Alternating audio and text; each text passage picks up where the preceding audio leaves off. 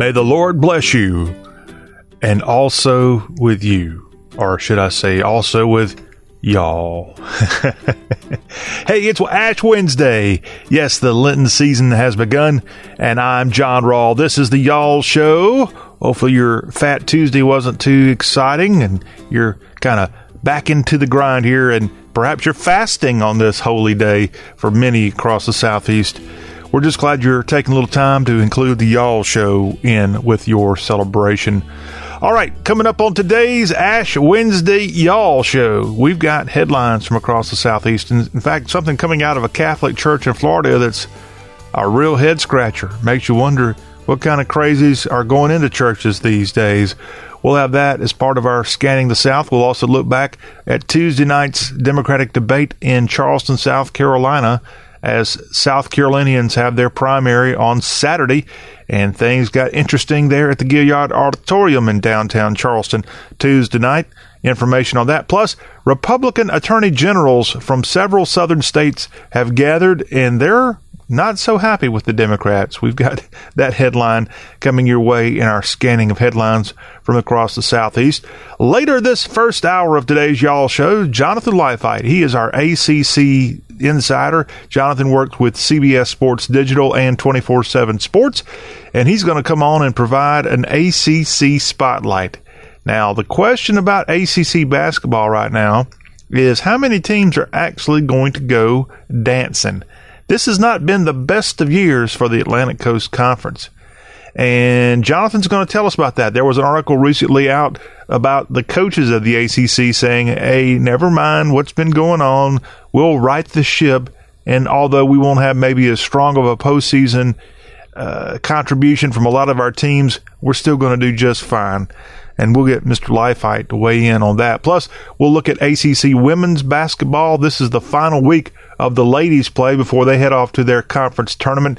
Then we have ACC baseball. As week two of college baseball was last week, and some ACC teams doing really well. One ACC team, the team that went into the weekend, I think ranked highest in most of the polls, the Miami Hurricanes, they got blanked by their rival from up in Gainesville. The Florida Gators went into Coral Gables and swept the Canes. We'll have Jonathan weigh in on that and what else is going on with ACC college baseball, plus the latest with ACC football news. And you're not going to believe the sound coming from a big lineman for the NC State Wolfpack as NC State's getting ready to start spring practice and more. Well, they've got a talented lineman who's talented on and off the field. And if you don't believe me, stick around for our ACC spotlight when we talk a little football, and you're going to get to hear the sounds of this Wolfpack football playmaker. All that coming up in our ACC spotlight here today. And when we get to hour two on the Y'all Show, we'll start off hour two with hashtag HuddleBlue, our dive deep into the social media stratosphere. What's going on with Instagram and Twitter? We'll tell you. We'll tell you. In fact, it's Ash Wednesday. We've got an Ash Wednesday related tweet to get things going today. That's coming your way. Then we'll have Precious Harris appear direct from Music Row in Nashville, Tennessee, with all the country music headlines and more. More feedback from her on last week's country radio seminar, the big event there that draws a lot of artists into Nashville for a couple of days. All that coming up on today's Y'all Show. Our number, we'd love to hear from you here on the program, 803 816 1170. Our website is y'all.com, Y A L L.com. And you also can find our podcast edition of this show if you want to listen to the show while driving down the highway. Maybe you want to go get on the treadmill and you want to listen to it. You want to listen to this show when you want to listen to it. Well, there's a couple of ways for you to do that. First of all, you can go to our website, y'all.com, and look for our show there at the bottom of the homepage. That's one way to, to hear, hear us. You can hit the little green play button, and there we are. We also are on a couple of really cool podcast apps like iHeartRadio, the TuneIn Radio app, and the Apple Podcast app. All are free. All you have to do is search for Y'all Show, and we're right there awaiting your free download. Just love to have you part of the Y'all Nation as we have this show that really focuses on the South like no other. All right, let's get into the headlines of the Southeast today. And on Tuesday night at the Gaillard Auditorium, the newly refurbished, it's been it's a couple years now, they went in there and did a massive multi million dollar job on this historic place there in downtown Charleston, South Carolina just off of what would that be? Uh, uh, Meeting Street, I guess. Meeting Street, right, right there near the College of Charleston. It's really across the parking lot from Emmanuel AME Church, where that awful shooting. Which, by the way, we've got a Dylann Roof story to tell you about here in just a few minutes as we continue our headlines across the southeast. That was the gunman that killed those nine innocent people back in 2015. But the Gaillard right there on Meeting Street in downtown Charleston, South Carolina, it hosted the Democratic debate for South Carolina Tuesday night, televised on CBS. And I thought Bloomberg maybe, I mean, who, who's to say? It was another one. And, and I think, again, we're seeing Bernie Sanders have the opportunity, even if he doesn't finish ahead of Blue, uh, if he doesn't finish ahead of Joe Biden this weekend, you got three people to keep your eye on: Bloomberg, Biden, and then you have Joe Biden, Bloomberg, and Bernie Sanders. Now, Bloomberg's not really even on the ballot this weekend in South Carolina. His performance at the debate won't really have much of an effect at all this weekend. But what he's counting on is next Tuesday, as March 3rd is the Super Tuesday date where roughly eight states in the South all have their primary on Tuesday. And Bloomberg is counting on a big, big day, Tuesday, March 3rd. And that's why this debate in South Carolina critical because I don't even think there's another debate prior to Super Tuesday. So this serves as a, a double duty for Mayor Mike Bloomberg, or as I call him, the carpetbagger, because that's what he's done. He's come south and he's going to other states too, but mostly in the South. And he's spending his money and he's gaudy and he thinks he can just do whatever he wants to because he's got a couple. Uh, uh, is he a hundred billionaire or just maybe like a ninety billion dollar guy?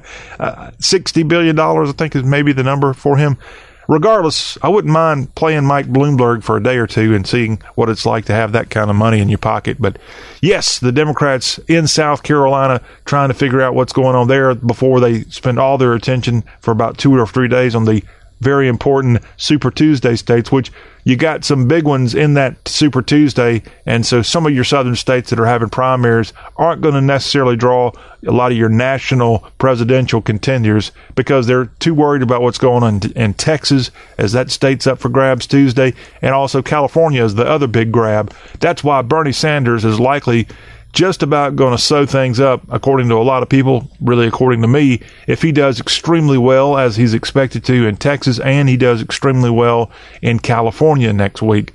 That should put him definitely in the glide path toward the nomination. Whether people want to have it or not, that just seems to be the way things are going.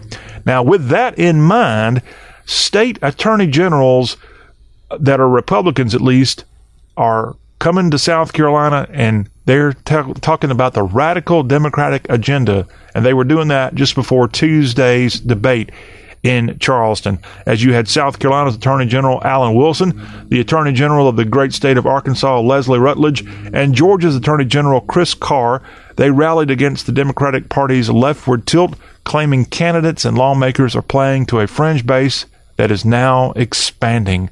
South Carolina's Attorney General Wilson said, every single reasonable position that every major Democratic leader at the national level has had, they have abandoned to appease and appeal to a very loud minority of screamers. He then corrected himself by saying he is no longer believes that it's a minority starting to buy into radical ideology, ideologies. That from the Attorney General of South Carolina. Now, Rutledge of Arkansas warned that there's a catch for so many free benefits that the Democrats are offering. She says, what they're really giving away is our American freedoms, and we've got to stand up against it. That from Arkansas's Attorney General. The, those three together in South Carolina after a lot of attention put in South Carolina with this Democratic primary here this weekend. By the way, if you want to hear more about what's going on in the Palmetto State, we had a wonderful guest appear on Tuesday's Y'all Show. You can go to our website, y'all.com, and pull that from the archives, or go to our YouTube page and see the video interview. Great interview we did with South Carolinian Zeke Stokes, a Democratic strategist, founder of ZS Strategies and you can get more of the Democratic side of what's going on, not just in the Palmetto State this week, but also into Super Tuesday. Great interview. We'll likely have a portion of that replayed on the Friday Y'all show in our ICYMI. We're your one shop stop of everything Southern. We are the Y'all Show. And speaking of politics, we're plugging in the past with Zeke Stokes' interview. Let me tell you that on Thursday's Y'all Show, we're going to have a person kind of weigh in from a more Trump Trumpian side as author Ed Brodow is going to come on and talk about his new book. It's called Trump's Turn Winning the New Civil War. Now, Ed Brodow is a guy who actually served in the Marine Corps. He's been an actor in some B and C level movies and TV series in the past. And he's also considered to be a negotiating expert. And he's putting those skills in play with his new book, Trump's Turn Winning the New Civil War. And he's going to be our special guest and our Buy the Book feature on the Thursday Y'all Show. Author Ed Brodow that a nice plug for what's happening on the Thursday Y'all Show. Let's get back into what's happening here on this Wednesday Y'all Show. First, though, sad news. This out of South Carolina as well. This sad news a sheriff's deputy in Sumter County, that's just to the southeast of Richland County, where Columbia, South Carolina, Sumter County Sheriff's deputy fatally shot while serving an eviction notice. And our thoughts go out to Sumter County Sheriff's Corporal Andrew Gillette, shot in the chest by a man who was being evicted. And unfortunately, Corporal Gillette died a short time later, according to the Sumter County, South Carolina Sheriff's Office. And this happened on Tuesday morning. He was wearing a protective vest. The man was inside the home, was also killed in this. His identity not been released at this time the sheriff's office there in Sumter County not giving additional details, but a sad day for law enforcement in the Palmetto State. Gillette, a 37 year old, was part of the Sumter County Sheriff's Office team that serves civil papers such as eviction notices. He had been a Sumter County deputy since 2013. He leaves behind a wife and a child. Our thoughts to the family. And we remember this Sumter County, South Carolina Sheriff's Corporal Andrew Gillette. In Mississippi on Tuesday, the man who was convicted, a man was convicted for the shooting deaths of eight people. You may remember this awful story from back in 2017. And on Tuesday in Magnolia, Mississippi, a grand jury there, uh, a jury rather, came and convicted 37 year old Willie Corey Godbolt, finding him guilty on all charges against him after jurors heard nine days of testimony and a partial day of closing arguments. The trial enters a second phase today with jurors deciding whether to impose the death penalty for four capital murder convictions. If they can't reach a unanimous agreement on that, the judge will then sentence Godbolt to life in prison. Back in 2017, around Brookhaven, Mississippi, this man killed several members of his own family. Went to his in law's home. He got in an argument with his estranged wife and ended up killing members of that family also killed in this was Lincoln County, Mississippi Deputy Sheriff William Durr. All this in this awful scene from 2017, and now this shooter convicted on Tuesday, Willie Corey Godbolt, and we'll find out today whether he's going to get the death penalty there in the state of Mississippi. If you're in West Virginia today, you might want to be on the lookout for strong winds because there's some really, really nasty weather passing through the mountain state that you might be kind of need to be on the lookout for. Also, portions of the extreme western portions of the Commonwealth of uh, Virginia also need to be aware of this merging pair of winter storms. No, no expected snowfall. That's good news. But some may see a little dusting in areas of the mountainous parts of West Virginia, but there's going to be some very heavy winds. In fact, looking at the forecast, they've got for West Virginia gusts of up to 55 miles per hour. Morgantown, there toward the Maryland line, you're likely to see some pretty strong wind gusts on this Wednesday evening into Thursday. Also, tree damage expected with sporadic power outages. And again, some of these wind gusts could be 55 miles per hour up to 60 miles per hour in West Virginia. I'm not sure how often the Mountain State gets those kind of wind gusts, but if they don't get them that often, that's why these things can be rather scary because you'll see limbs and even whole trees themselves come crashing down often on property, including homes and cars and more, and people can die from this. So if you're in West Virginia this evening, be very careful with the winds. Now, 39 states have joined together to investigate the the e cigarette Juuls marketing. That's just about every southern state, including Florida is in this mix, Texas as well. As attorneys generals from these states are leading this multi state investigation into San Francisco based Juul, which also is facing lawsuits by teenagers and others who say they became addicted to Juul's vaping products. And this coalition of 39 states were looking into the marketing and sales of vaping products by Juul Labs. And that includes whether the company targeted use and made misleading claims about nicotine content in its devices. The state officials will continue to investigate the company's claims about the risk, safety, and effectiveness of the vaping products as smoking cessation devices. Boy, Juul and e-cigarettes, just period, have really come under the gun in the last year to two years. As it was for when it started, e-cigarettes like Juul were supposed to be these wonderful things to get people off of smoking, and then we find out the nicotine content of these things may not be doing people any good, especially the youngsters who get addicted to this stuff at a very early age in their teenage years. And that's why these attorneys generals from 39 states now investigating the e-cigarette manufacturer Juul. Now to that Dylann Roof news I told you about. This is the church shooter from 2015 that killed nine people there at Emmanuel AME Church in Charleston, South Carolina. The white supremacist mass murderer has staged a hunger strike. He's been doing this for about a month while on federal death row, alleging in letters to the Associated Press that he's been targeted by staff and treated disproportionately harsh. As Roof, who killed these nine black people, told the AP in a letter dated back on February 13th that the staff at this federal prison in Terre Haute, Indiana, feel justified in their conduct since I am hated by the general public. A person familiar with matters said that Dylann Roof had been on a hunger strike but was no longer on one as of this week. Dylann, you made the bed you lie in there. And although you are deserving of a fair justice system and a fair criminal.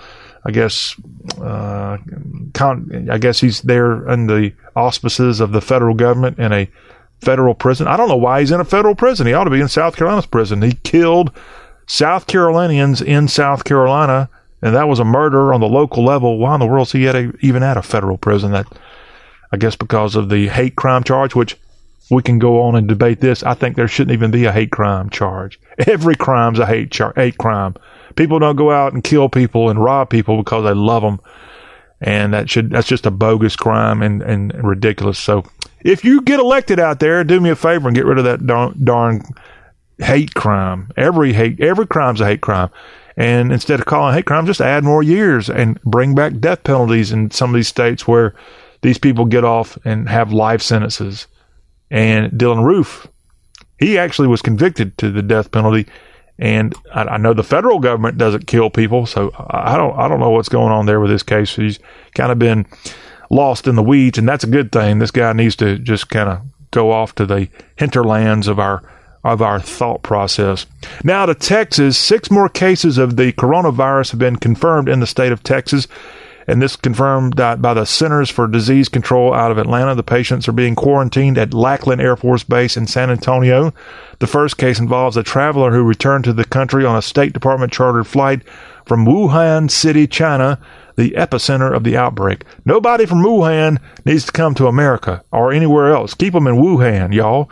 The others were passengers from that cruise ship that was quarantined in Japan, the Diamond Princess. So Texas alone right now with six confirmed coronavirus cases.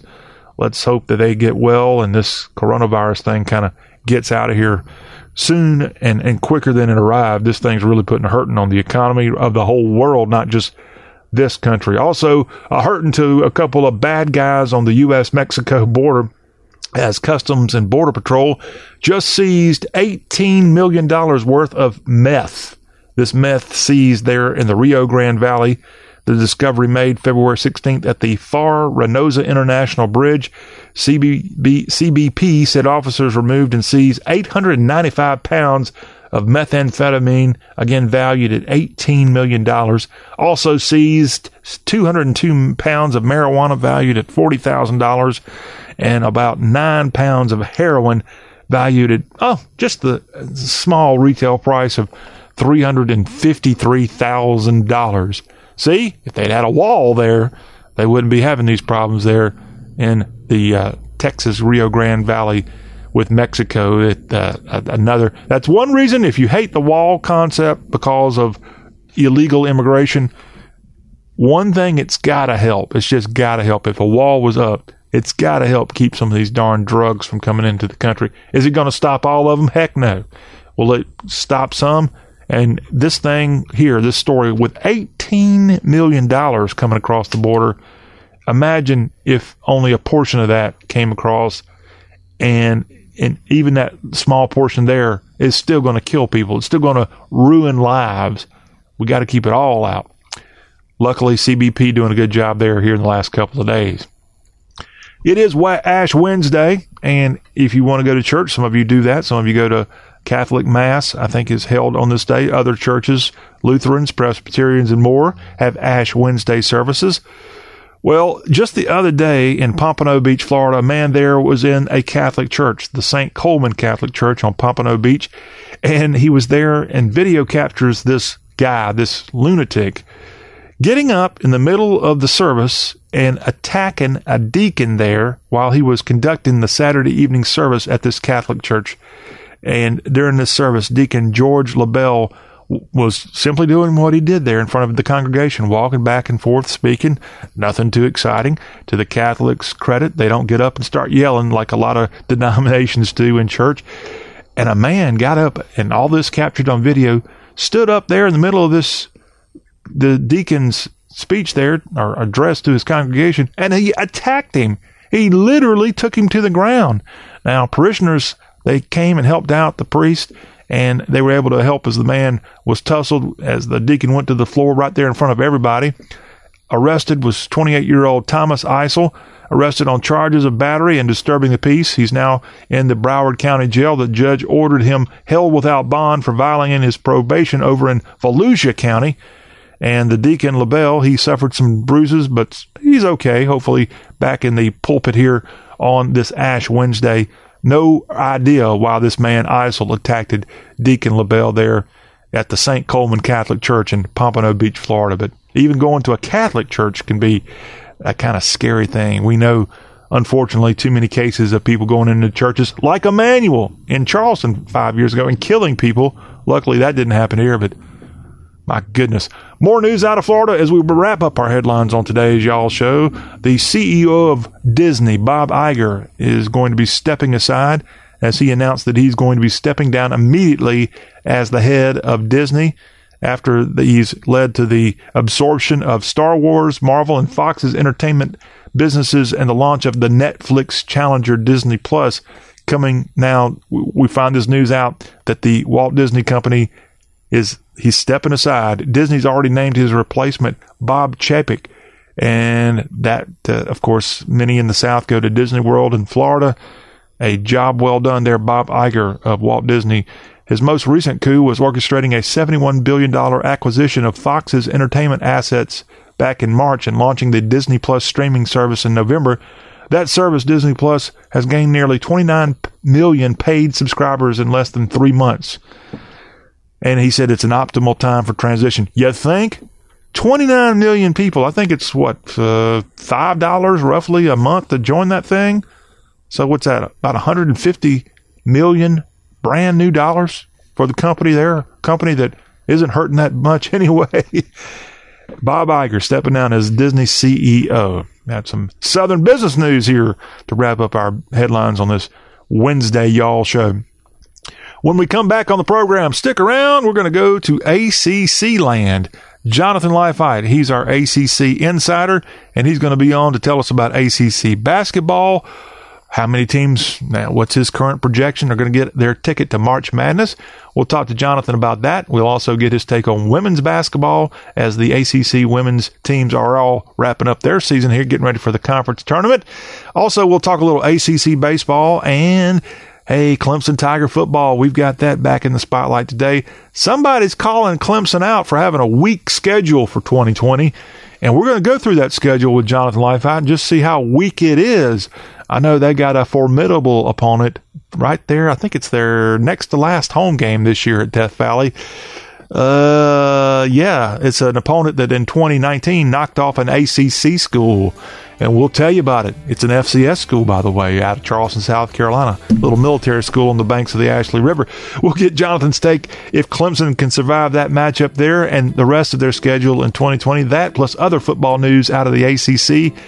All that coming up. A little Beethoven too. Uh, Beethoven and the ACC. What what what gives? Stick around. We'll tell you. This is the Y'all Show.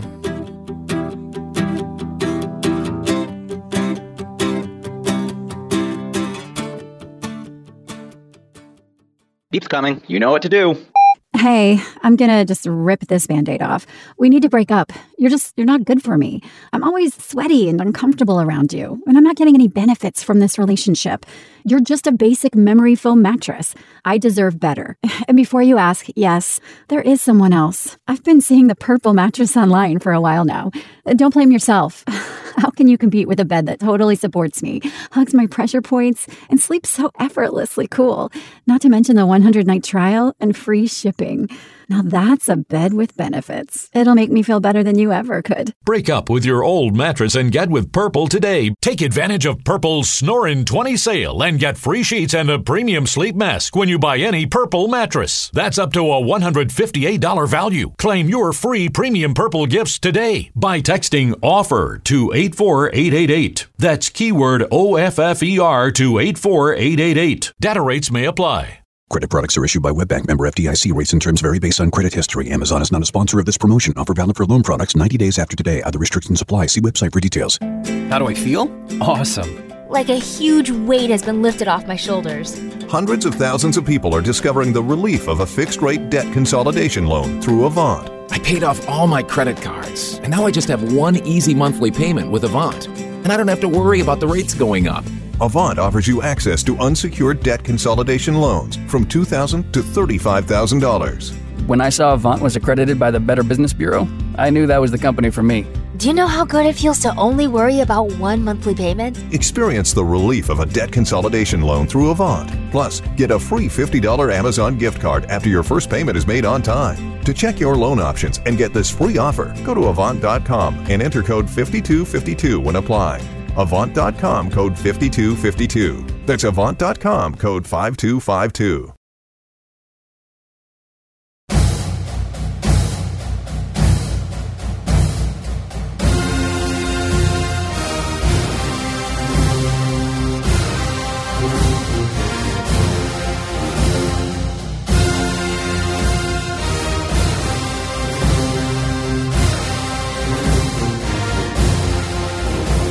It's the ACC report on this Wednesday edition of the Y'all Show. And if you look at the ACC standings these days, those Noles from Tallahassee find themselves atop the ACC men's basketball standings.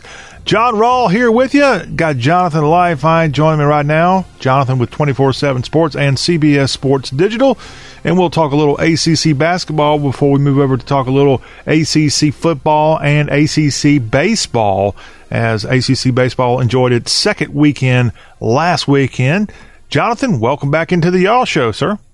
Thank you very much for having me. And had a couple overtime affair between the Blue Devils and Wake Forest on Tuesday night, and that was some of the fun going on Tuesday night. On Wednesday, on this day, you've got Virginia, Virginia Tech having their rivalry in Blacksburg at Cassell Coliseum. Pitt and Syracuse get together this evening, and then Boston College hosts Notre Dame there at Chestnut Hill. That's your ACC schedule for this February 26. Jonathan, we mentioned Florida State atop the standings of the ACC, and right there amongst the top teams in the league, you got Louisville. Louisville also with 14 wins in conference play, 14 and 4, and ranked number 11. FSU, by the way, ranked number 6. The Duke Blue Devils ranked number 7 in the latest AP poll. Virginia's at 11 and a 5, and then you've got, I think it's four teams with an 8 and 8 conference mark NC State, Notre Dame, Syracuse, and Brad Brownell's Clemson Tigers right in there. Your thoughts on the standings as we've got, what, another week and a half or so left of conference play before the tournament starts? Yep, that sounds about right. I mean, they're they're getting down there close, so we're we're starting to see things shaking out. Uh, what they've got, you know, you kind of get past uh, Louisville, Florida State, and uh, and Duke. You mentioned uh, Virginia, but after that, it's really all about parity. Hmm. Parity is is certainly the name of the game. In in Jonathan Leifheit's bracketology, I know you want to answer this question because I'm going to actually have what the ACC coaches had that what a little bit of what they had to say after I get your opinion on this. Who, who are you seeing punching their March Madness, not NIT, but March Madness NCAA tournament ticket? Well, I mean, pretty much you've got uh, you know Florida State, uh, Louisville, Duke are are the real easy ones. They're definitely going to go. Uh, I mentioned Virginia; they're they're probably up there. Um, after that, it's kind of a crapshoot. You got a number of teams that might be able to get up in there, but it's going to be tight for them. You know, Syracuse is one, uh, NC State's another. Um, you know, Pitt's even on the on the on the edge there, but you know they're they're not looking quite as good. So right now it's really four teams, and then who knows? Yeah, well, a lot of work to be done by the NC States, the Notre Dames, and the Syracuses of the world. And then I mentioned Clemson. I mean, good Lord, they're almost they've almost got as many losses as they have wins, but they are right now are at 500 in league play. So still a lot to play for for ACC teams here in the closing days before the tournament begins. Jonathan, there is an article up at ESPN.com penned by Andrea Adelson a story titled, Yes, the ACC's down, but coaches think that story might be changing. What in the world is she talking about here in this article at ESPN.com?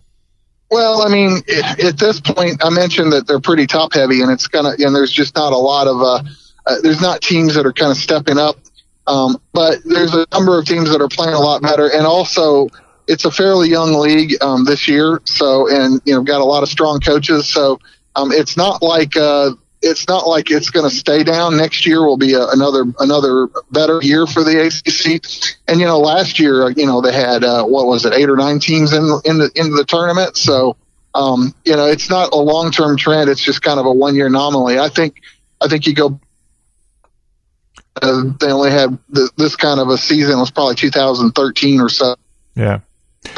Well, you mentioned last year. It was just a year ago. It's, the Atlantic Coast Conference had three number one seeds in the NCAA right. tournament. Man, that seems like a, a, lifetime ago.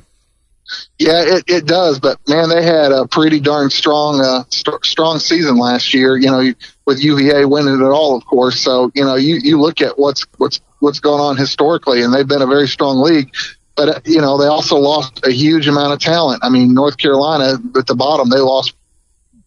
Yeah, they lost. VA lost all. A lot, lot year, Duke core. A lot of losses. Apologize, Jonathan. We got some phone issues as you're traveling today throughout ACC country, but as long as we can keep a signal with you, we're going to keep on trucking with you. But I do want to let people know that uh, we're not we're not censoring his phone call here. You you, you've said what you've said is is all good. All right, let's switch over to the women's side of the Atlantic Coast Conference, and same song and dance for the Louisville program, and at least when it comes to the women's team, they've also got a very good women's program in addition to the men's team there at the U of L. And the Cardinals now on top of the ACC women's bracket with a 14 and 2 conference record. NC State ranked number eight in the country. The Pack at 12 and 4. Duke comes in at 11 and 5 in conference play. Florida State's in the top 25. The Noles are at 10 and 6, ranked number 19 and 10 and 6. The conference mark also of Virginia Tech and Boston College. Jonathan, what's going on with the women as they kind of wrap things up here, I think, this week before they head off to their conference tournament?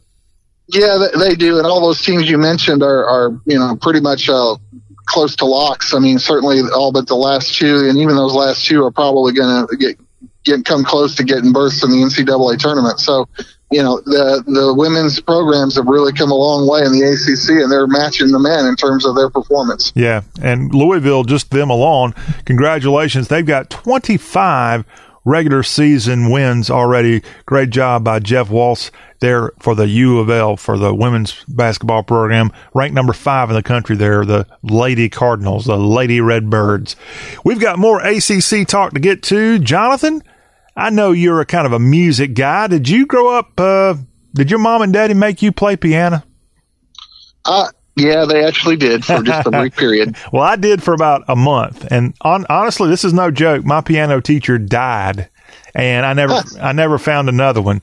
So I got lucky on that front. Well, there's a certain football player for NC State that's pretty good on the on the keyboard. And when we come back, we're going to hear Joshua Harris play a little Beethoven and learn a little bit more about this defensive tackle for NC State. Also learn a little bit more about the football team, Dave Doeren's team undergoing spring practice right now. We'll get some ACC football talk including the 2020 Clemson football schedule. Get Jonathan's thoughts on that and a little update on ACC baseball. All that as the ACC spotlight of the Y'all Show continues. Beep's coming. You know what to do. Hey, I'm gonna just rip this band aid off. We need to break up. You're just, you're not good for me. I'm always sweaty and uncomfortable around you, and I'm not getting any benefits from this relationship. You're just a basic memory foam mattress. I deserve better. And before you ask, yes, there is someone else. I've been seeing the purple mattress online for a while now. Uh, don't blame yourself. How can you compete with a bed that totally supports me, hugs my pressure points, and sleeps so effortlessly cool? Not to mention the 100 night trial and free shipping. Now that's a bed with benefits. It'll make me feel better than you ever could. Break up with your old mattress and get with Purple today. Take advantage of Purple's Snorin' 20 sale and get free sheets and a premium sleep mask when you buy any Purple mattress. That's up to a $158 value. Claim your free premium Purple gifts today by texting OFFER to 84888. That's keyword OFFER to 84888. Data rates may apply. Credit products are issued by WebBank member FDIC. Rates and terms vary based on credit history. Amazon is not a sponsor of this promotion. Offer valid for loan products 90 days after today. Other restrictions apply. See website for details. How do I feel? Awesome. Like a huge weight has been lifted off my shoulders. Hundreds of thousands of people are discovering the relief of a fixed rate debt consolidation loan through Avant. I paid off all my credit cards, and now I just have one easy monthly payment with Avant. And I don't have to worry about the rates going up. Avant offers you access to unsecured debt consolidation loans from 2,000 to $35,000. When I saw Avant was accredited by the Better Business Bureau, I knew that was the company for me. Do you know how good it feels to only worry about one monthly payment? Experience the relief of a debt consolidation loan through Avant. Plus, get a free $50 Amazon gift card after your first payment is made on time. To check your loan options and get this free offer, go to Avant.com and enter code 5252 when applying. Avant.com code 5252. That's Avant.com code 5252.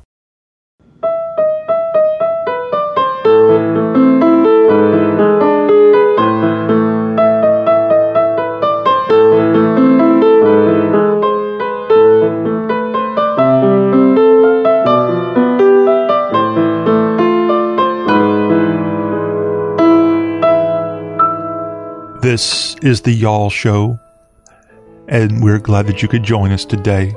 This is our ACC Spotlight. I'm John Rawl, and I've got Jonathan Leifheit. And that sound there, the beautiful sound of Beethoven, courtesy of the talent of defensive tackle Joshua Harris of the NC State Wolfpack. This is not NPR. This is the Y'all Show. And we do like a little good classical music there. And yeah, that was NC State defensive playmaker Joshua Harris showing off his piano skills. Jonathan Leifheit, NC State, looking to do much better here and 2020. Let's hear a little bit more of Joshua Harris talk about his talent there, how he got involved with playing the piano, and how he hopes that maybe this talent on the keyboard can transition over to the football field and he can just uh, bang away at the offensive guys coming his way in 2020. They have a grand piano in Tompkins Hall. And it was a bunch of people over there just, you know, doing a bunch of work and stuff. And it was like four of the football guys. It was Icky, Bam, Knight, Zonovan, and like Shaw Battle. And they was like, oh, play the piano, play the piano. So I got on there and I started playing the song for Elise. I was showing them I could play. They were shocked and they was like posting sending it to group chats and stuff. When I sit down and I do play the Beethoven, like people just like, wow, like, and that's a song that most people know on the piano. Like it's in movies, it's in like stuff, and you see somebody get on and play that. But uh, me being so big and me being like a Division One football player, like when I touch the piano, it's just like shocking to everybody. Back in like third or fourth grade, my bus driver was actually the first lady in my church. So my pastor was married to my bus driver. And she like she asked us if we went to church and stuff, and I was like, no, we don't really go to church like that, because my mom was working like two jobs, so she didn't really have time. She was actually working on Sundays, But so she was like, well, I can come pick you guys up on a church van and we can go to church. So we was like, yeah, sure. You know, we, we was excited. So she came and picked us up and we started going to church. Like I joined the choir. I used to be an usher. And then we just started, I just started singing in the choir and I got close with the piano director and the chorus director, I meant the uh, choir director and everything. And we just got a bond. And I would see him play and the way he made the crowd move the singer made the crowd move too, but the way he made the crowd move is just something that I wanted to do. Like the feeling that I had that he gave off, I just wanted to make other people feel that way. Joshua Harris, he is a redshirt freshman on the NC State football team, a defensive tackle, and hopes to bring his talent to the football field there at Carter Finley in a big way in 2020. And there he is, courtesy of NC State Wolfpack football on YouTube appreciate that as they showcase this young man here this week, what he is able to do on the piano. Jonathan, love me some good piano, especially if it's a little Beethoven. Yeah, absolutely. I, I mean, I played in a symphony for a long time, so I certainly can appreciate that.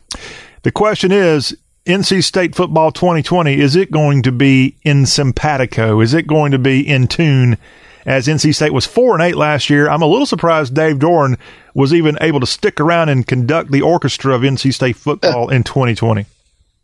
Well, I mean, I'm not. The year before, he he'd done a pretty good job of kind of building them up, and they'd had a couple of good seasons, been to been to a couple bowls, and you know, to see them take a step back, it, you know, he's going to certainly be on the hot seat this coming year if he doesn't if he doesn't uh, reverse the course from this past year. But you know, they're they're generally. Uh, it's not like they've had a, a lot of a, a, history of of huge uh, success there. So when you get somebody that that does succeed, you want to at least give them some kind of a, a little bit of a rope in order to to let them do their thing. Uh, well, let's talk a little Clemson football, Jonathan. We mentioned the other day when we had you on, Clemson and Georgia are going to start the 2021 season in Charlotte at Bank of America Stadium.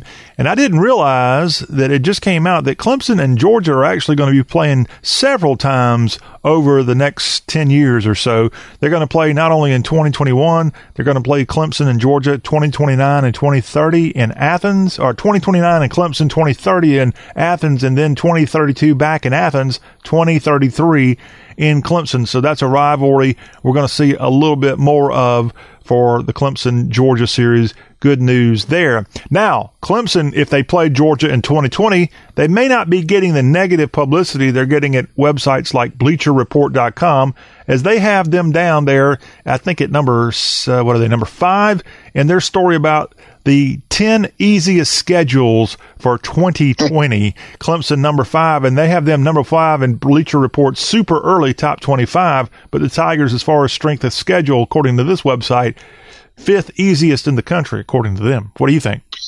Uh, you know, I, I think that that's probably uh, a little bit uh, hyperbole, uh, you know, on their part. Um, I'm not going to go out there and proclaim that Clemson has the toughest schedule. Their non-conference schedule South Carolina, I believe Akron, and I think it was the Citadel or was it uh, Wofford? I can't remember which. Uh, they, they got the, the Yellow Jacket Killers coming into Clemson this year. Oh, the Citadel. Okay, yeah. Citadel and also Akron. Don't leave out the Zips. They're on that uh, yeah. too. Yeah. So I mean, so their non-conference isn't exactly, uh, uh, you know, murderers row from from their perspective. So from for, for them, I mean, they probably it'd be nice if they'd have done a little better this year on non-conference, but so but their conference schedule will give them some challenges, despite you know some of the detractors of the ACC saying otherwise. Yes, and a, a great article there, worth not just because of what Clemson has there, but the fact that they've got the other things going on with the other programs might be worth a mention there. And it was at Akron that Coach Bowden was at who was on the Clemson staff this past year, which a lot of people. Uh, t- Terry yeah, Bowden? Terry Terry Bowden, I believe, was the head coach there uh, for a good while. I can't remember if it was Akron or Toledo. I can't actually keep them straight. Yeah, well, they're somewhere in Ohio. I think you're right on that. I think he was at yeah. Akron, but honestly, Terry Bowden, I kind of forgot this guy. After all these years coaching, he went to Clemson last year as a graduate assistant, and I'd forgot about yeah. it. I don't know if you'd have forgotten about it, but there was a shot there of the national championship game. It's like, golly, that guy looks like Terry Bowden. And it was Terry Bowden. He was down on the sideline. Yeah, he he. Uh, it's funny, you know. The they guys like that just keep bouncing around, and I, just amazing to me that you know after all the years he decided to take a GA job and and do that. I'm not exactly sure what what he's just you know if if his wife has told her told him to get the heck out of the house or what, but nonetheless, uh, uh, there he was. Yeah, that that that's yeah, I guess he'll have that role this year too. Jonathan, let's move over to the Diamond. We had the second week of college baseball this last weekend. Miami out of the ACC had a rough time in Coral Gables. The Gators came down there and swept them Louisville seems to be bouncing back. The Cards and Dan McDonnell ranked number three in the latest D1Baseball.com poll. Miami slips to number seven in the latest poll. FSU checks in at number nine.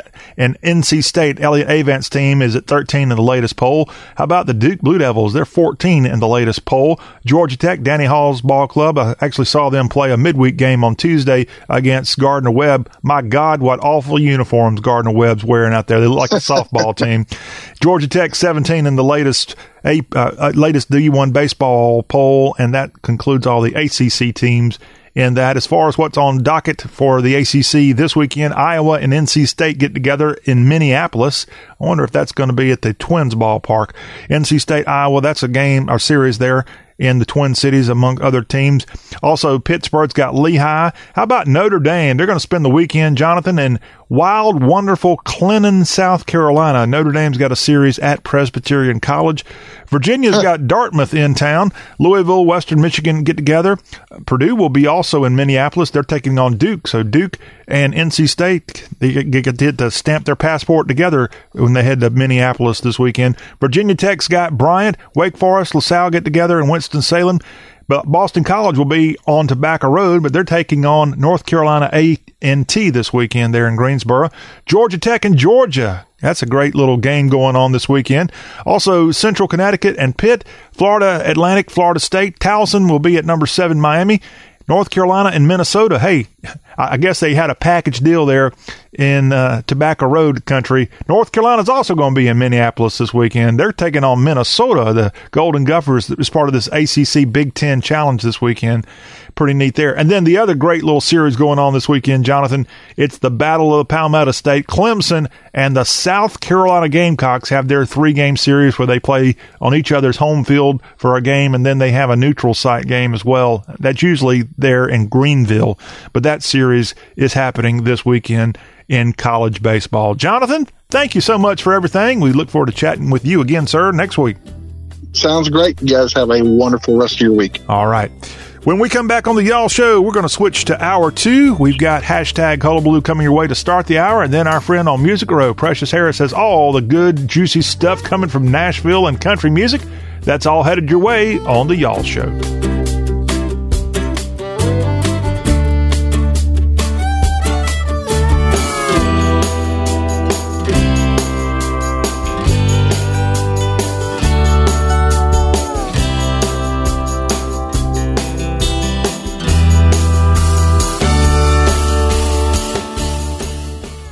Beep's coming. You know what to do. Hey, I'm gonna just rip this band aid off. We need to break up. You're just, you're not good for me. I'm always sweaty and uncomfortable around you, and I'm not getting any benefits from this relationship. You're just a basic memory foam mattress. I deserve better. And before you ask, yes, there is someone else. I've been seeing the purple mattress online for a while now. Uh, don't blame yourself.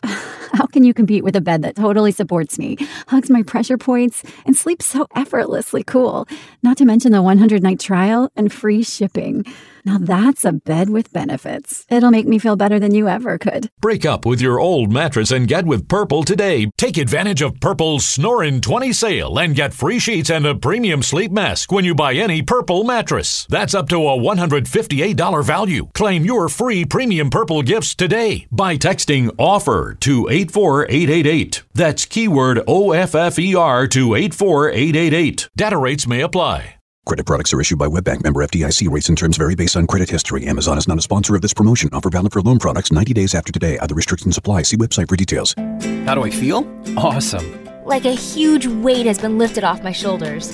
Hundreds of thousands of people are discovering the relief of a fixed rate debt consolidation loan through Avant. I paid off all my credit cards, and now I just have one easy monthly payment with Avant. And I don't have to worry about the rates going up. Avant offers you access to unsecured debt consolidation loans from 2,000 to $35,000. When I saw Avant was accredited by the Better Business Bureau, I knew that was the company for me. Do you know how good it feels to only worry about one monthly payment? Experience the relief of a debt consolidation loan through Avant. Plus, get a free $50 Amazon gift card after your first payment is made on time. To check your loan options and get this free offer, go to Avant.com and enter code 5252 when applying. Avant.com code 5252. That's Avant.com code 5252.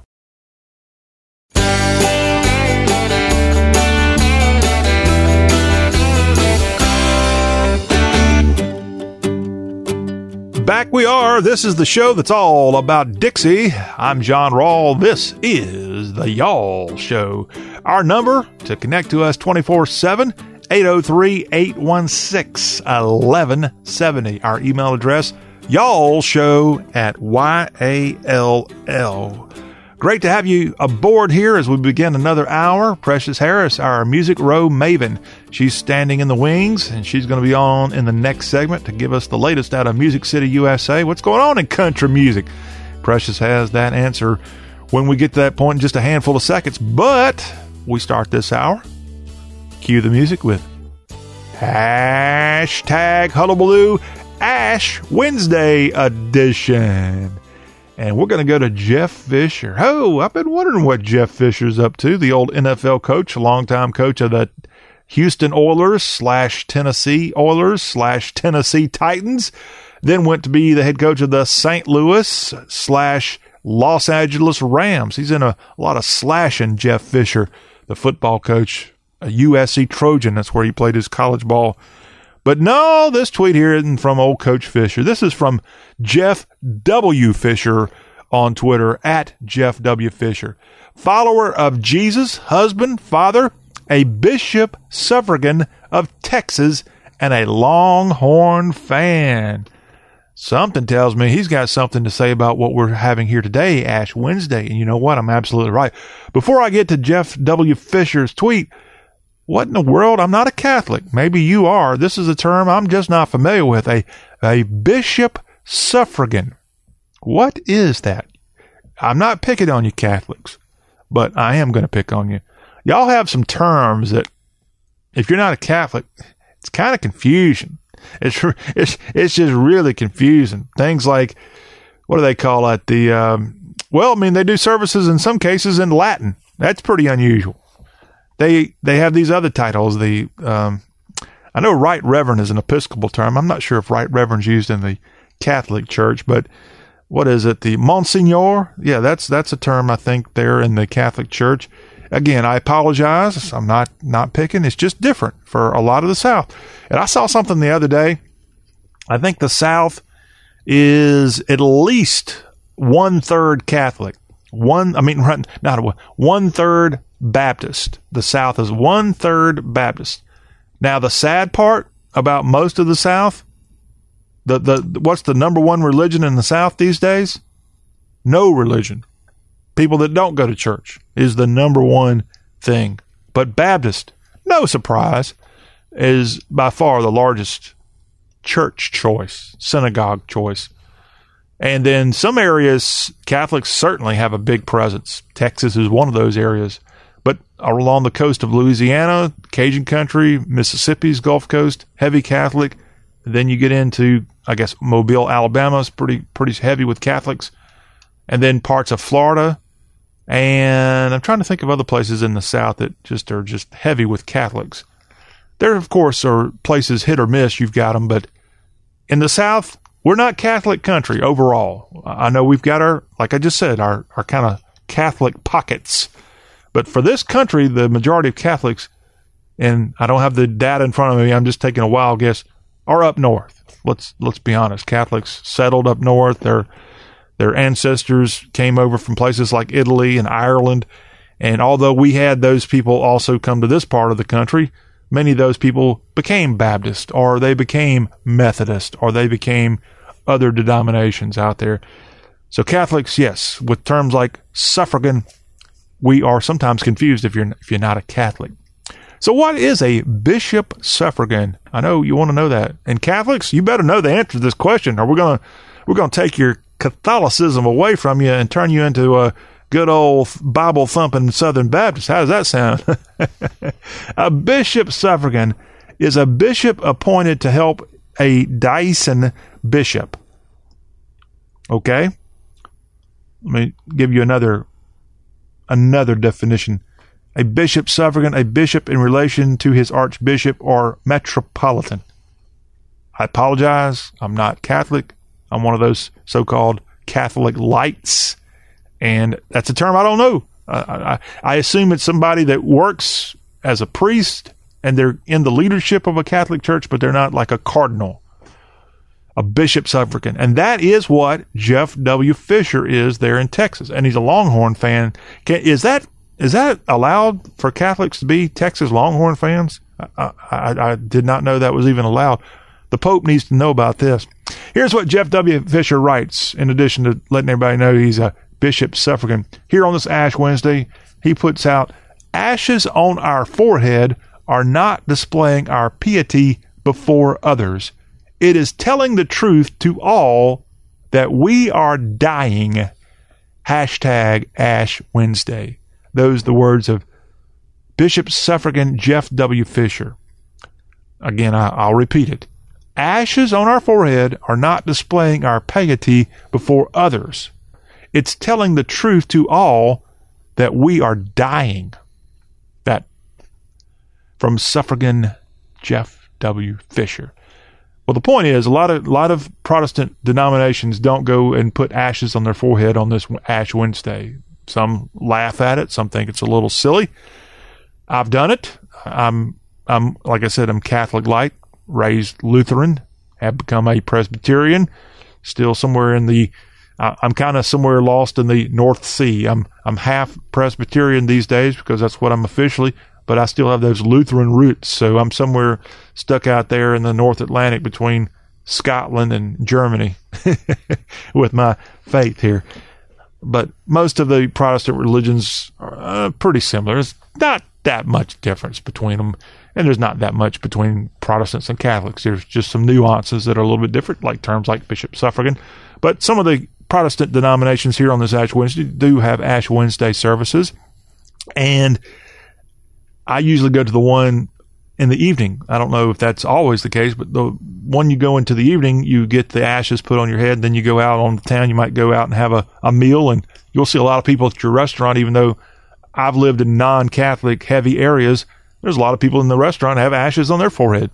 It's kind of a neat thing. And as the the bishop suffragan is telling us here, that's not just to show off. It's to tell you that we're dying, and we are dying.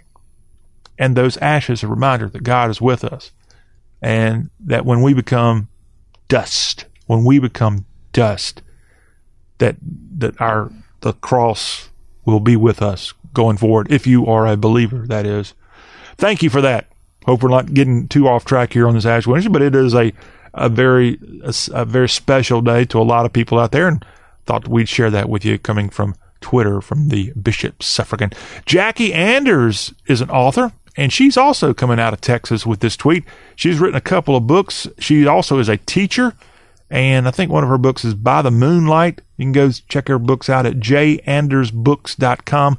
Jackie Anders, a podcast host as well. And she writes here this week, loving this kind of birthday celebration, straight from the gym to beer and crawfish. Next, a Mardi Gras 2020 parade. This is Southern and Texas for you. Now, Jackie lives in the Houston area. Again, she has penned a couple of books. I actually went to her website and saw all these books that are out there. And she might need to go in and see Bishop Suffragan Jeff W. Fisher today if she had too good of a time here on, Fat Tuesday uh, and all throughout the Mardi Gras time because, yes, it looks like according to this photo of her there at this Mardi Gras parade, she was having a darn good time straight from the gym to having beer and crawfish. Now, that's a combination. You'd think you might go have the beer crawfish, then go to the gym, Jackie Anders. But you you look sharp there, so I guess you know what you're doing there in the Lone Star State. But yes, unfortunately for the party goers of the world, Catholic, Protestant, or whatever denomination you might be, Fat Tuesday coming into an end last evening, and now you got to be on the straight and narrow with the Lenten season. You, you got to go into Ash Wednesday services today, perhaps, or you have a fasting going on and you got to give something up for Lent. Uh, yeah, got to be good. Got to be good boys and girls out there, y'all, including you, author Jackie Anders. Michael H. Baker is on Twitter, and he's a financial pro, a conservative. He also writes Jesus and Jiu-Jitsu. And the Money Huddle podcast is something he has at Michael H. Baker. He lives in Charlotte, North Carolina. And we're going to get away from some of the religious talk here, thanks to Michael H. Baker. Eh, actually, we won't be. This is a religion that a lot of people here in the South believe in. They are firm believers, and I kind of fancy myself as one of these prophets. We're rednecks. We believe in the religion of being red. Jeff Foxworthy is our pope, by the way. But yes, what Michael Baker's putting out here this week out of Charlotte is a photo. And I'll tell you what he described before I tell you what the photo is. His tweet says, Gotta love the rednecks. Hashtag the South. Yes, gotta love the rednecks. And what Michael Baker did is he took a picture of a perfectly nice shopping center somewhere there in the Charlotte metro area. And right beside that shopping center, just like we see all over the South, you'll have an empty field, maybe a possible another shopping center going up there one day. But for right now, it's just kind of an empty, grassy field, nothing much going on there. Well, Charlotte, just like most of the South, has just been pummeled by rainfall since about mid January. And so Michael H. Baker is pointing out with his tweet that evidently some good old rednecks, even right there in the big city of Charlotte, the Queen City, they decided to be true to their religion and showcase their redneckism by going out in a field and tearing it up with their big old trucks. And although I don't see the trucks, you don't see that. You see the tracks where they went mud riding right there in Charlotte, right there in an empty field. And if you're guilty of that, if you've ever been mud riding, raise your hand because it is kind of fun. Now, I'm old enough, and maybe you are too, back in the mid 80s, that was a really big thing. And at that time, there's still a, a handful of these trucks around, but there for a while, around 1982 and 3 and 4, you showed, you were able to show how big of a redneck you were by the size of your pick 'em up truck. And so in the South, we had, oh gosh, we had Fords and Chevys jacked up so darn high, you almost had to have an oxygen mask to go down the highway driving those darn things. You had, it was a big deal to the, to the size of your tires. And whether you went off road or not, it didn't matter. It was just a cool factor. You had to have that big old truck. Now we call them monster trucks and we pay a lot of money to go to uh, arenas around the South to see these things in action. And it's fun. It's a great family event. Although I have not been to one, I've been told that. But back again in those early 80s, I'm old enough to remember, and you might be old enough to remember, that was a big thing. And we still have a handful of people who still are living in the 80s. We still have people who do have the gigantic wheels on their truck. I just don't think it's very good on the truck, and I don't think it's very good on the tires. Therefore, that kind of craze ended somewhere by the time the hard rock of the 80s and the Randy Travises hit the airwaves in the late 80s, and we got away from that little little phase we were going through. But yeah, my family guilty of that. I wasn't old enough to drive, so I didn't have the big truck. Uh, but you know what's funny about that? My first pickup truck was a very my first car slash anything was a very small Japanese pickup truck, an Isuzu pup, and I bought that thing new. And people would ask me all the time back when I bought that thing in the eighties, when are you going to put bigger tires on it? because people, even if you didn't have the Chevys and the Dodges and the and the Fords, people were taking Nissans and Toyotas and Datsuns. There's a blast from the past, and putting big tires on them and pretending to be these monster trucks. Oh, maybe I was just in a redneck haven and this didn't happen where you were, but it sure happened where I was. And it brings back a, a, a fond memory of the old days. I, I do remember also this whole fad even went into the toy makers.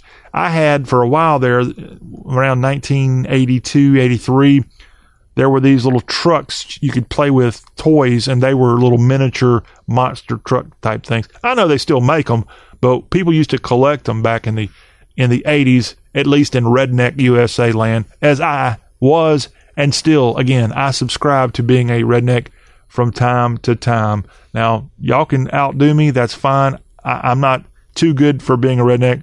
Rednecks make this world go round. We all got a little bit of red in us, don't we? Yes, we, we, we, we likely do.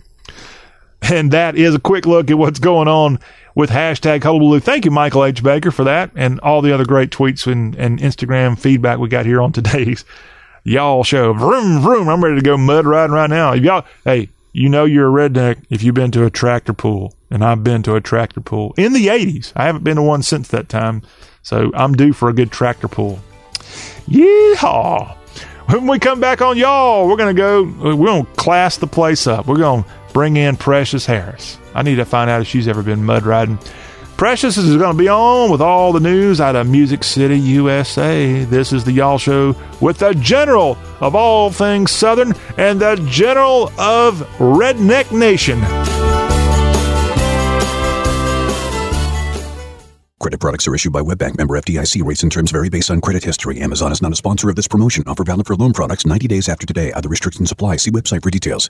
How do I feel? Awesome. Like a huge weight has been lifted off my shoulders. Hundreds of thousands of people are discovering the relief of a fixed rate debt consolidation loan through Avant. I paid off all my credit cards, and now I just have one easy monthly payment with Avant. And I don't have to worry about the rates going up.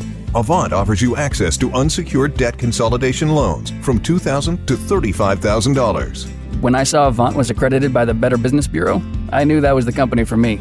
Do you know how good it feels to only worry about one monthly payment? Experience the relief of a debt consolidation loan through Avant. Plus, get a free $50 Amazon gift card after your first payment is made on time. To check your loan options and get this free offer, go to Avant.com and enter code 5252 when applying. Avant.com code 5252. That's Avant.com code 5252.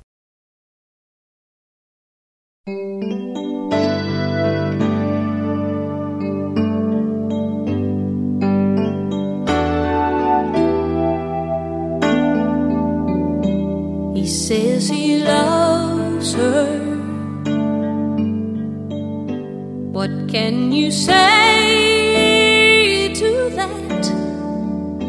Oh, he's made up his mind, and there ain't nothing you can do.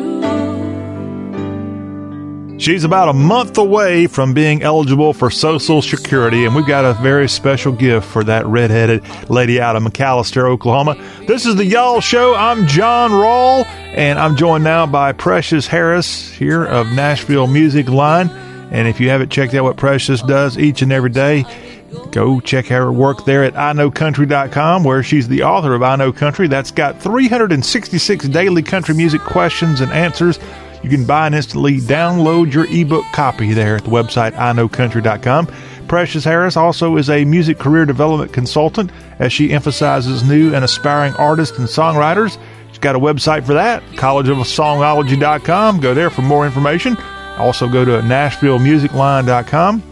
And each and every week at y'all.com, we put up Nashville Music Line, the column from Precious Harris on the Ultimate Guide to the South, y'all.com. So check it all out. And as we begin this talk about country music with Precious Harris, yes, Reba McEntire. She's got her 65th birthday on March 28th. So a happy early birthday to Reba and Precious. Some big news for Reba Nell McEntire. Oh, you remember her middle name? That is so sweet of you. Well, that's that's what her name is, Reba Nell. I know that is. I was going to say Kentucky, but she's an Okie. And probably the only people uh, that call her Reba Nell are people like me who are fans of hers, by the way, or maybe maybe when she got in trouble as a youngster. So, for example, Precious, when you did bad things, and I think you may have done one bad thing as a child. What what what was what was what what was yelled when you did something bad? Precious Jatel Toms, you're in big trouble. Precious, what? Jatel. Jatel? Are you French or something? No, actually, my mother.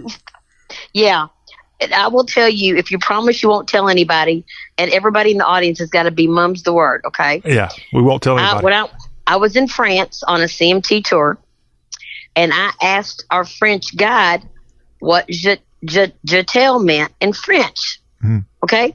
My mother, remember, even though she played five instruments and was a prolific songwriter, she only got to the 10th grade and they never really had French in Kentucky where she grew up. And it's the top of a garter patio. so I feel very blessed to be named after a, an item of clothing. and your first name is. Pre- you should have been a stripper. It's not too late. You're not the first one to tell me that. So I mean, it was like destiny for you. That'd been another good stripper named Destiny. I know. But know. but Precious, I don't think Reba's going to have to go jump on a pole anytime. The only pole she's going to be jumping on is the pole right back to the top of the country music charts. Hey, Reba just got it. Just I got the press release about this. You did too. She's going back to her record label UMG, and they had a surprise announcement as part of the country radio seminar about her being reunited with her record label. Now she was first on I think Mercury Records, and then she went over to MCA with Jimmy Bowen back in the 1980s. Both of those labels, I believe, are now part of this Universal Music Group, and now she's part of UMG once again after being on the Nash Icon imprint and Valory for a while.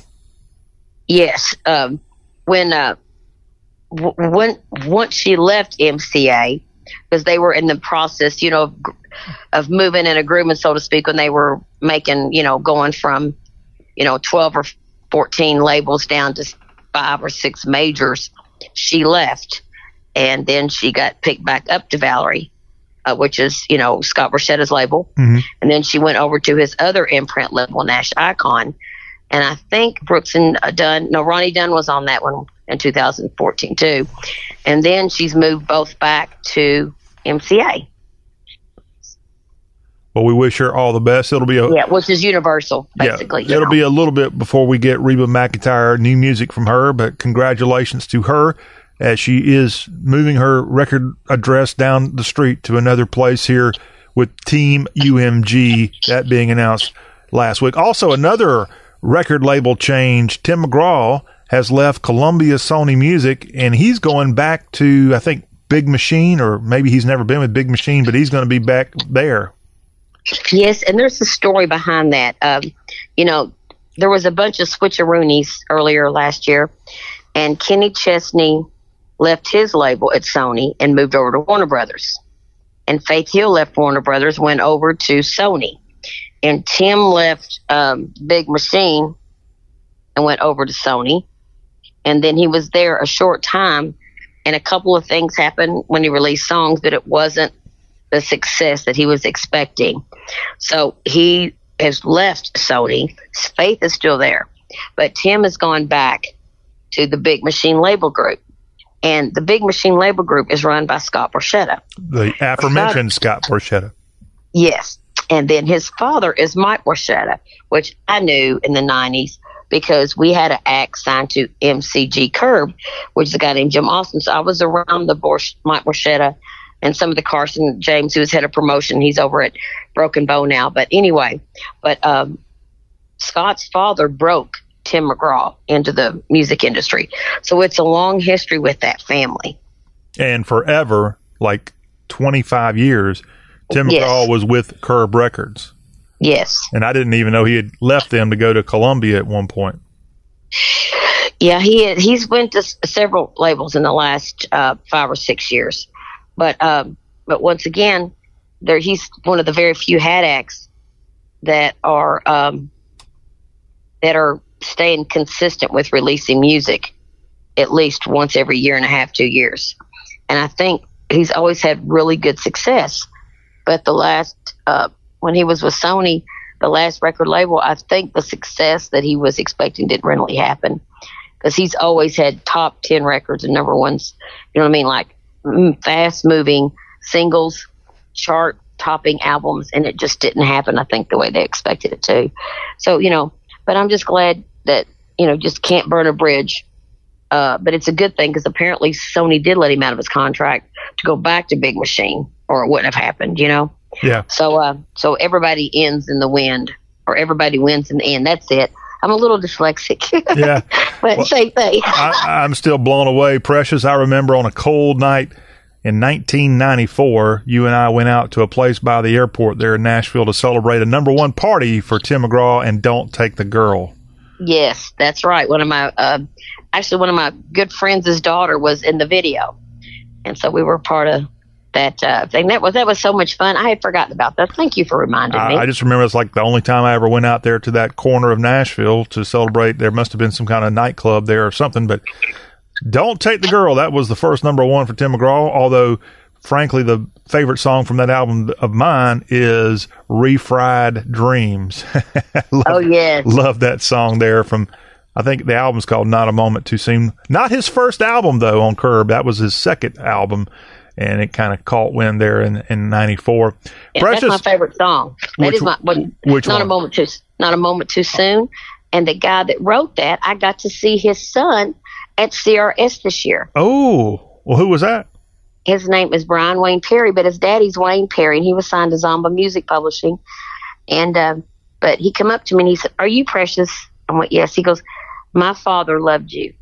And I, I looked at him and I said, "Who's your father?" Because remember last time I saw him, I mean, this was like 20 years ago when he was a little kid, and I didn't recognize him because he's not a little kid anymore. Yeah, it was 20 years but, ago. Uh, yeah, and uh, but he said, yeah, my father loved you. He said he always talked about how sweet Precious was, and um, but his father wrote one of my favorite country songs of all time, which is Tim McGraw's uh, one of the bigger hits, "Not a Moment Too Soon." Mm-hmm.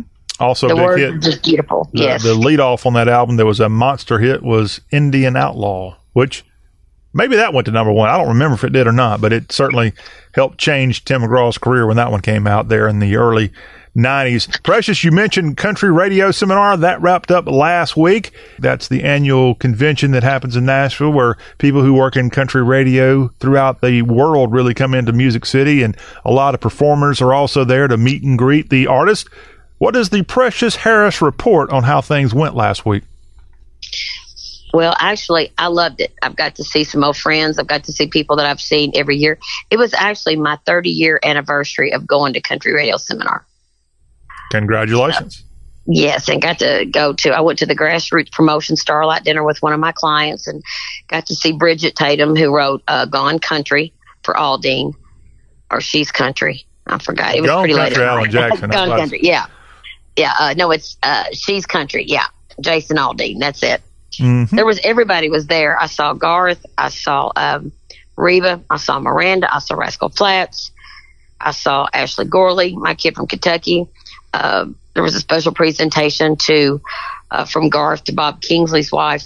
And everybody knows who Bob Kingsley, Country Top 40. And I ran into a guy named Gavin DeGraw.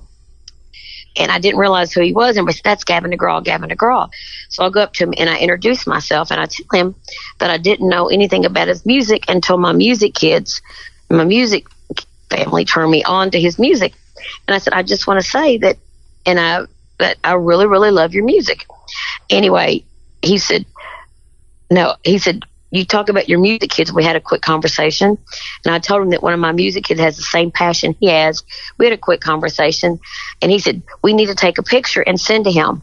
Hmm. I said, "Oh, I, I can't do that. That would be Gurmy." He goes, "What?" I said, "I can't take a picture with you. It doesn't look good." And he goes, "Get her phone and let me take a picture." So I have a picture. I haven't posted it, and I probably won't. But it's him holding my phone up to do a selfie with my hands cupped together and my chest saying, "This is not good." If the artist is pushing it, it's not Gurmy. No, you're right. It you're right. That's what happened because I didn't. Um, there's a couple of artists that's taken, like Ronnie Dunn wanted a picture with me to send to his best friend, who I sort of died on a date one night in high school. Uh, he is now the president. Uh, uh, uh, hold, hold, hold on. Hold now, I'm not going to let you slide past that. We already, we already got your middle name and what that means now. You almost died on a date. Well, I sort of did, but then I became conscious. Uh, I had to call my dad and tell him I was in intensive care and I was in critical condition, and he probably needed to come to Bowling Green, Kentucky. But uh, what happened is I had a crush on this guy, wanted to go out with him, and the, I had, was on dialysis, and the doctor said, "Don't let her leave; that she needs to stay at home in case something happens." Well, I talked my mother into let me go on a double date with him with Shannon McCombs from CDX and another DJ. And but Steve, his name is Steve, and he and I were in FFA together. And uh, he is now the president of the National Association of Broadcasters uh, for the United States, and he lives in Washington D.C. But that night, um, when I knowing to me, you know, for 30 years, um, anyway, or actually almost 40 because it's our 40 year class reunion soon. But he's friends with Ronnie Dunn. And um, I was introducing Ronnie to a, a, one of my clients from Glasgow. And Ronnie goes, Oh, I was on the phone last night to Glasgow for an hour and a half. And I said, Oh, you must have been on the phone with, you know, Steve Blunt. And he goes, How do you know that? and I told him, and I told him, and he starts laughing. He said, "You died on." But see, I had already introduced myself that I was Ronnie's intern, and say, "I just want to let you know I used to be an intern many years ago." In 1991, he goes, "Whoa!" I said, "Those little radioactive cassettes," and I cut them out and everything. But to make a long story short, Ronnie was cracking up. He said, "We've got to get a picture for Steve," and he told his wife Janie. He said, "Bring me my phone. Let's take a picture. Want to send it to Steve."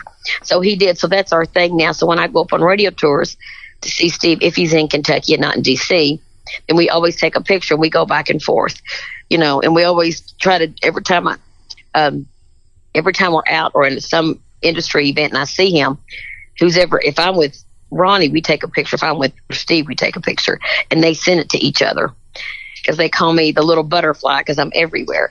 And I told Ronnie, I said, if I hadn't been on a date with your best friend, I would be dead.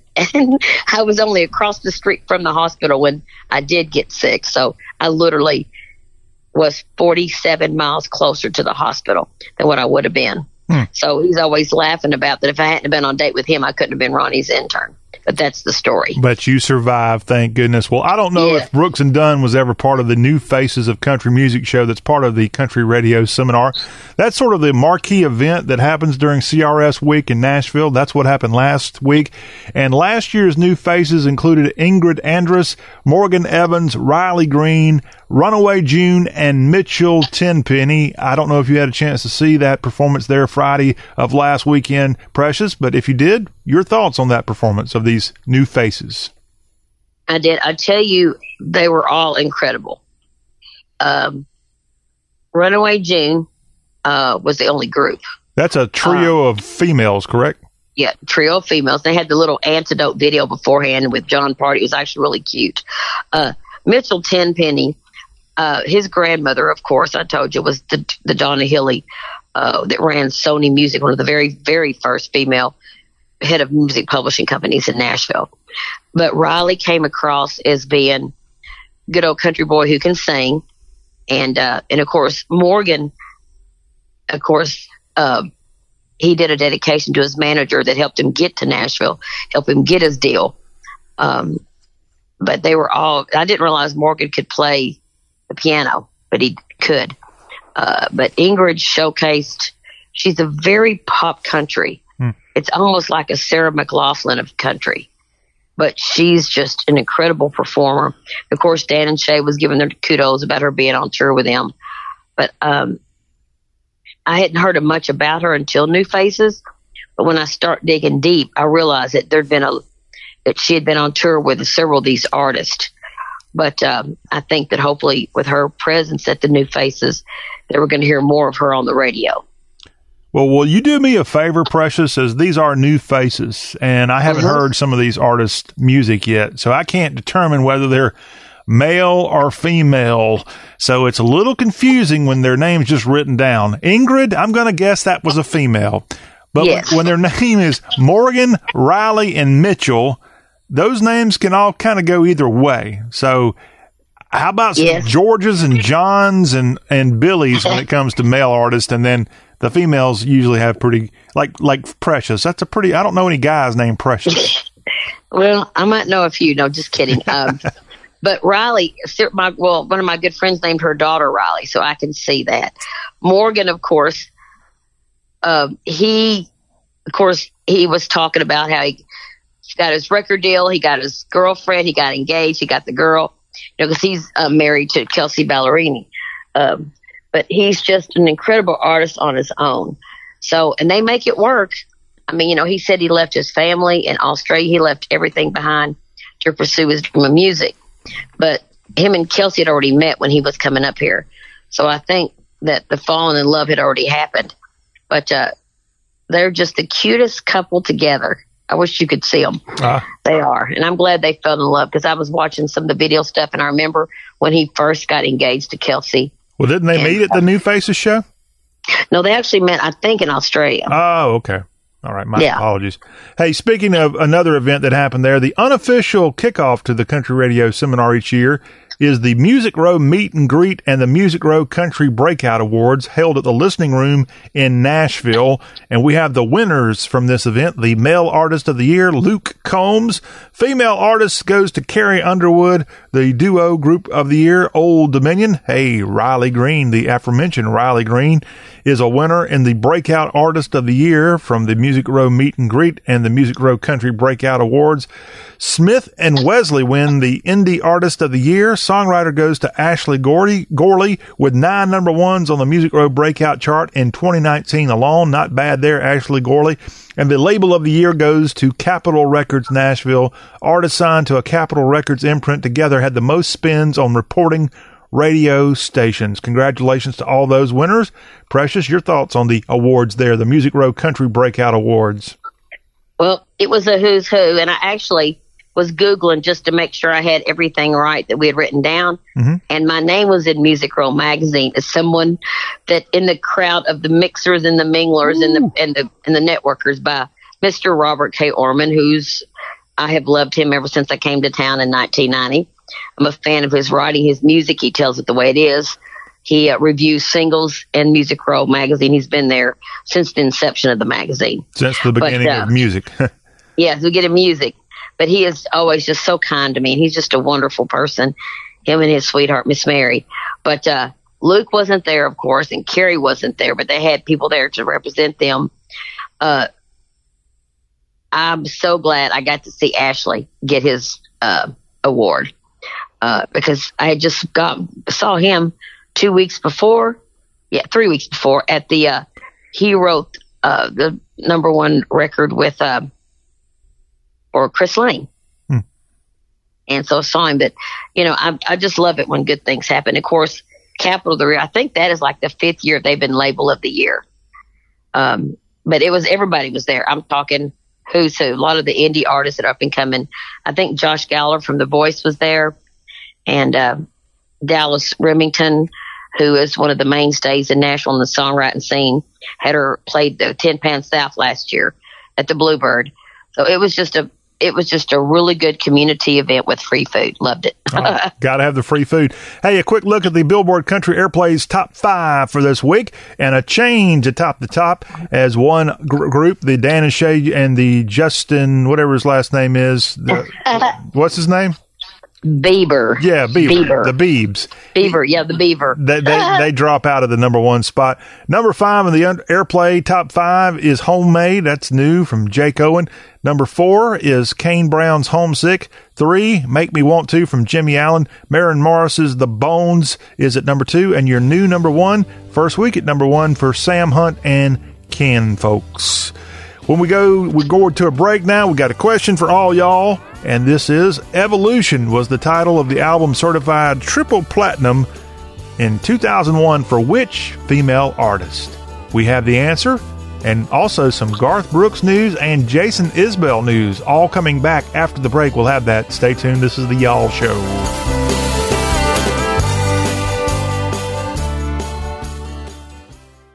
Keeps coming. You know what to do. Hey, I'm gonna just rip this band aid off.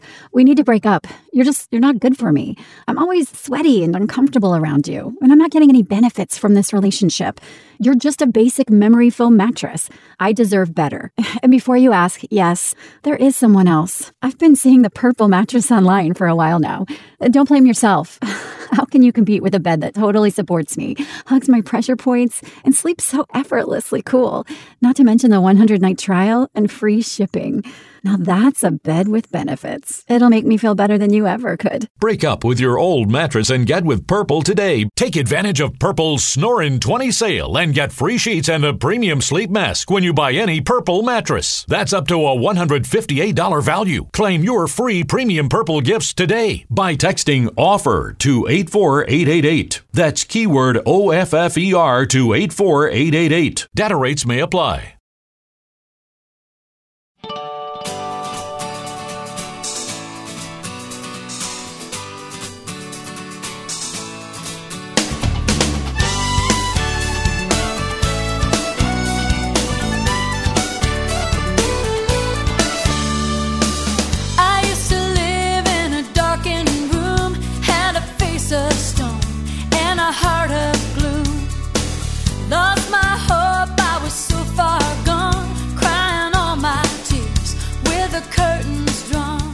What a set of pipes on that Kansan right there.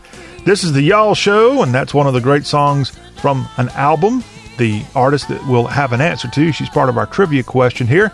As we're back with the final segment of this Y'all Show on this Wednesday edition, Precious Harris on Music Row in Nashville. Precious with NashvilleMusicLine.com and IKnowCountry.com. The trivia question Evolution was the title of the album certified triple album, triple platinum in the year 2001 for which female artist? And we're playing one of the great songs from that album right now, and that is Happy Girl Precious. Who is that happy girl that had an album certified triple platinum back in 2001?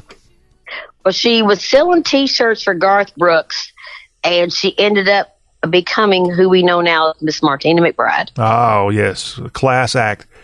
And Uh-huh. what an awesome achievement for her. And she's somebody that needs to get back on the charts. It's been a few years since we've had some Martina McBride music hitting the charts. So note to whoever she's with these days. She used to be with RCA. She may still be with RCA, but love to hear her voice on country music radio. On this day back in February of 26 of 1982, RCA Records Alabama released Mountain Music on that imprint. It was their sixth studio album and was the best selling album and won the 1982 Grammy for Best Country Performance by a Duo or a Group. And by the way, if you own a vinyl copy of Mountain Music, check to see if it plays at the correct speed of 33 and a third RPM. If it sounds like it's running slow, you might have a collector's item. Early pressings of this album were accidentally mastered at a slower speed. The error was corrected on subsequent pressings. Now, Precious, I know somebody who had to forward that information to you, and it wasn't the label. No, I have a vinyl, uh, anorak vinyl head husband who, uh, who, I guess that's what you call him, right? You're right. He Yeah. loves them. He's just a record lover. He is. He's been collecting vinyl since 1954, and I was born in 62, so do the math. Mm. Well, well- well, that's a good one. If you have that record and it's actually playing slower than it's supposed to, it's actually a collector's item. The Mountain Music album from Alabama, the sixth studio album for Randy, Teddy, and Jeff and Mark too in those days. This week's country music birthday, Sammy Kershaw with a birthday here this week. Today, the late great Ralph Stanley would have been celebrating a birthday as he was born in 1927. Ralph died back in 2016. Also, I had to cover his unfortunate suicide in 1996. A birthday today for Faron Young, who was born in 1932. The the old sheriff was his nickname. Also on Thursday, Johnny Cash's birthday. He died back in 2003. Johnny Cash birthday Thursday, and then this weekend, Jason Aldean celebrates a birthday. On, well, that's Friday when his birthday is. I guess none of none of the country artists have a one of those infamous leap year birthdays. We got leap day coming up on Saturday. All right, Precious Garth Brooks, the guy that Martina McBride used to go around selling T-shirts for. The awards keep coming in for Troy Garth Brooks. He's going to receive the Library of Congress's Gershwin Prize for Popular Song, and this will be in Washington, D.C. next week, March 4th. The lineup for that show includes his wife, Trisha Yearwood, Keith Urban, Chris Stapleton, Keb' Mo', Jay Leno, and Garth. PBS stations are going to air the show on March 29th. That sounds like a great evening in D.C. Can't wait to see that on PBS toward the end of March. Yes, and I'm excited for Garth. Mm. Um, you know, and uh, the one thing about Garth, who lives about two miles from my house, is he is so appreciative of every award. Nothing gets old. Um, the last time I watched him in a seminar and they interviewed him before he took the stage at the Ryman, because the only other time before he had a show at the Ryman, a couple of three years back, um, he only had never played at the Ryman as an artist ever. He only played as part of the Conway Twitty funeral, um, or memorial for him. So he was very emotional when that happened. So for him to go, he thinks the Ryman is just as important as the Library of Congress Gershwin Prize.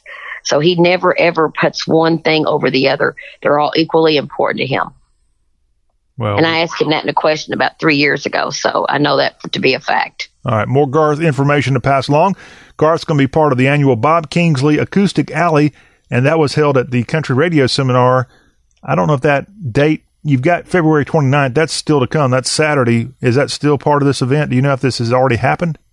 No, but there is uh, there that one right there is a different one. The, yeah, the Boggs Kingsley was last week. Okay. Tonight uh, was, I mean, last night, um, yeah, last night uh, at the Marathon Music Works, it was Ashley Gorley and the Chase McGill and some of the bigger writers were all at the Marathon Music Works as part of the CMA Songwriters Series. Ah, okay. Also, Garth has banked his 36th country airplay number one and is the first artist to have posted top tens on that chart in four different decades the 90s, the 2000s, the 2010s, and this decade. As Dive Bar, his collaboration with Blake Shelton, it went up to number eight this week. The song also marks Blake, Blake Shelton's 33rd country airplay top 10. So Garth still making great music this side, this time with this song alongside his fellow Okie and Blake Shelton. Jason Isbell has a connection to the state of Alabama, and he's a guy who kind of had more success on the kind of pop rock scene before he came to Nashville, and he's got a new album on the way. And this is with his band, the 400 Unit. It's called Reunions. The album comes out May 15th via Southeastern Records and 30 Tigers but you can go ahead and pre-order your record now. This album was produced by Grammy Award winning producer Dave Cobb and recorded at RCA Studio A. The album features 10 new songs written by Jason Isbell, including the title track, a song called Be Afraid, that came out mid-February.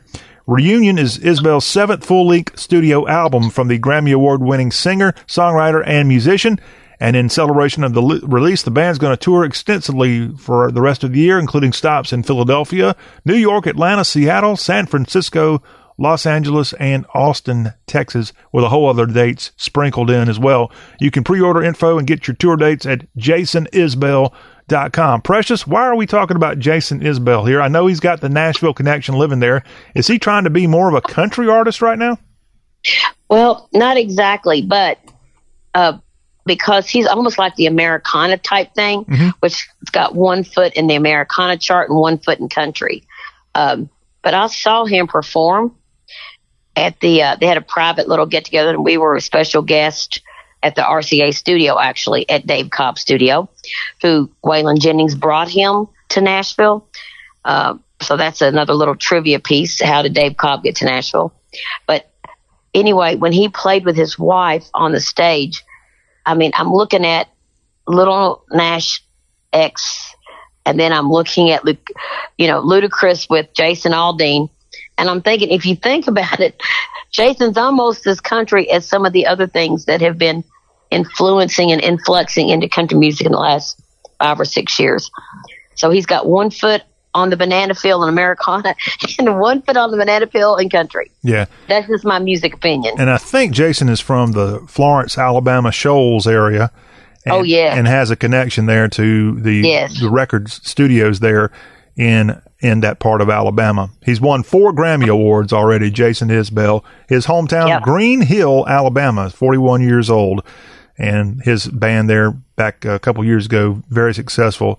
And now the 400 unit also he was a member of drive by truckers for six years now doing yes. this thing in nashville. Precious we've come to the end of our party with you this week. Thank you so much. Look forward to catching up with you again next week You're, oh i'm excited i've got some other things going on the rest of this week so i'll have some more bits and bobs for you guys next week looking so have a blessed week the maven of music row precious harris well, thank y'all for listening to the Y'all Show. That will put a bow on today's show. Coming up on the Thursday Y'all Show, we've got an author stopping by.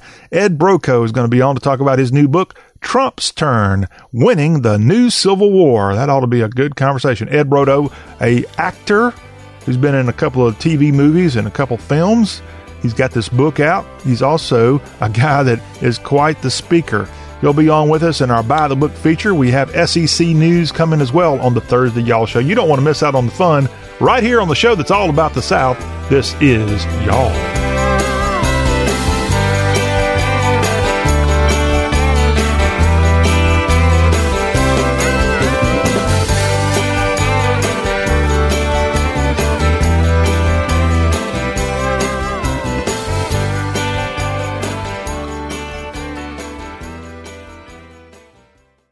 Wake up and text. Text and eat. Mm-mm. Text and meet up with a friend you haven't seen in forever. Hi. Oh, hey. Text and complain that they're on their phone the whole time.